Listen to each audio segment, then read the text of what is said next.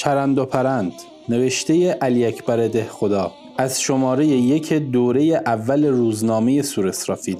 بعد از چندین سال مسافرت هندوستان و دیدن ابدال و اوتاد و مهارت در کیمیا و لیمیا و سیمیا الحمدلله به تجربه بزرگی نایل شدم و آن دوای ترک تریاک است. اگر این دوا را در هر یک از ممالک خارجه کسی کشف می‌کرد ناچار صاحب امتیاز می‌شد. انعامات می‌گرفت. در همه روزنامه ها نامش به بزرگی درج می‌شد.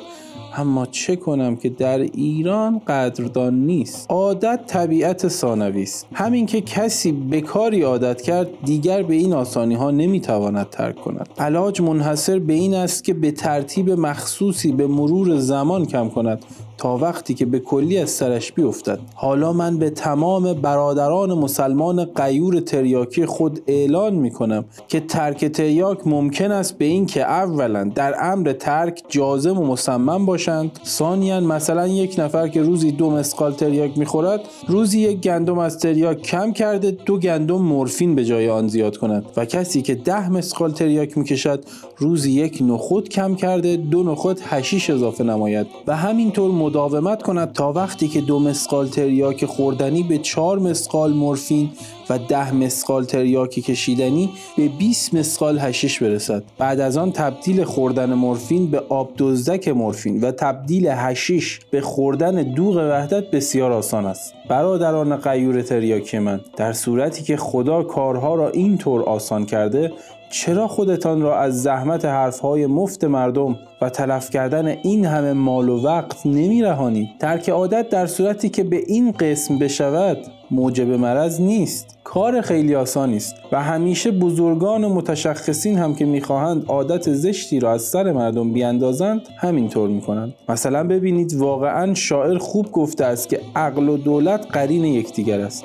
مثلا وقتی که بزرگان فکر می‌کنند که مردم فقیرند و استطاعت نان گندم خوردن ندارند و رعیت همه عمرش را باید به زراعت گندم صرف کند و خودش همیشه گرسنه باشد ببینید چه می‌کنند روز اول سال نان را با گندم خالص میپزند روز دوم در هر خروار یک من تلخه جو سیاه دانه خاکره یونجه شن مثلا مختصر عرض می‌کنم کلوخ چارکه گلوله هشت مسقالی می‌زنن. معلوم است در یک خروار گندم که صد من است. یک من از این چیزها هیچ معلوم نمی شود روز دوم دو من می‌زنند روز سوم سه من می‌زنند و بعد از صد روز که سه ماه و ده روز بشود صد من گندم صد من تلخه جو سیاهدانه خاکره کاه یونجه شن شده است. در صورتی که هیچ کس ملتفت نشده و عادت نان گندم خوردن از سر مردم افتاده است. واقعا که عقل و دولت قرین یکدیگر است. برادران قیور تریاکی من البته می‌دانند که انسان عالم صغیر است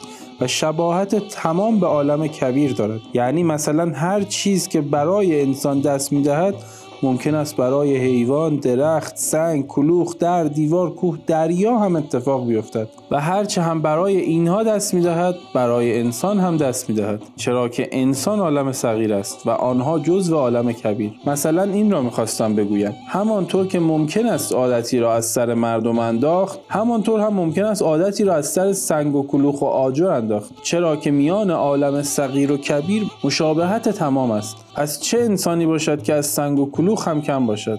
مثلا یک مریض خانه ای حاج شیخ هادی مجتهد مرحوم ساخت. موقوفاتی هم برای آن معین کرد که همیشه 11 نفر مریض در آنجا باشند. تا حاجی شیخ هادی حیات داشت مریض خانه به 11 نفر مریض عادت کرد. همین که حاجی شیخ هادی مرحوم شد طلاب مدرسه به پسرش گفتند ما وقتی تو را آقا می‌دانیم که موقوفات مریضخانه را خرج ما بکنی حالا ببینید این پسر خلف ارشد با قوت علم چه کرد؟ ماه اول یک نفر از مریض ها را کم کرد. ماه دوم دو تا ماه سوم سه تا ماه چهارم چهار تا و همینطور تا حالا که عده مریض ها به پنج نفر رسیده و کم کم به حسن تدبیر آن چند نفر هم تا پنج ماه دیگر از میان خواهند رفت. پس ببینید که با تدبیر چطور می شود عادت را از سر همه کس و همه چیز انداخت. حالا مریض خانه ای که به یازده نفر عادت داشت بدون اینکه ناخوش بشود عادت از سرش افتاد.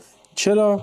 برای اینکه آن هم جزو عالم کبیر است و مثل انسان که عالم صغیر است می شود عادت را از سرش انداخت. امضا دخو. برای ارتباط با ما آیدی صوفی underline کاپل را در اینستاگرام جستجو کنید.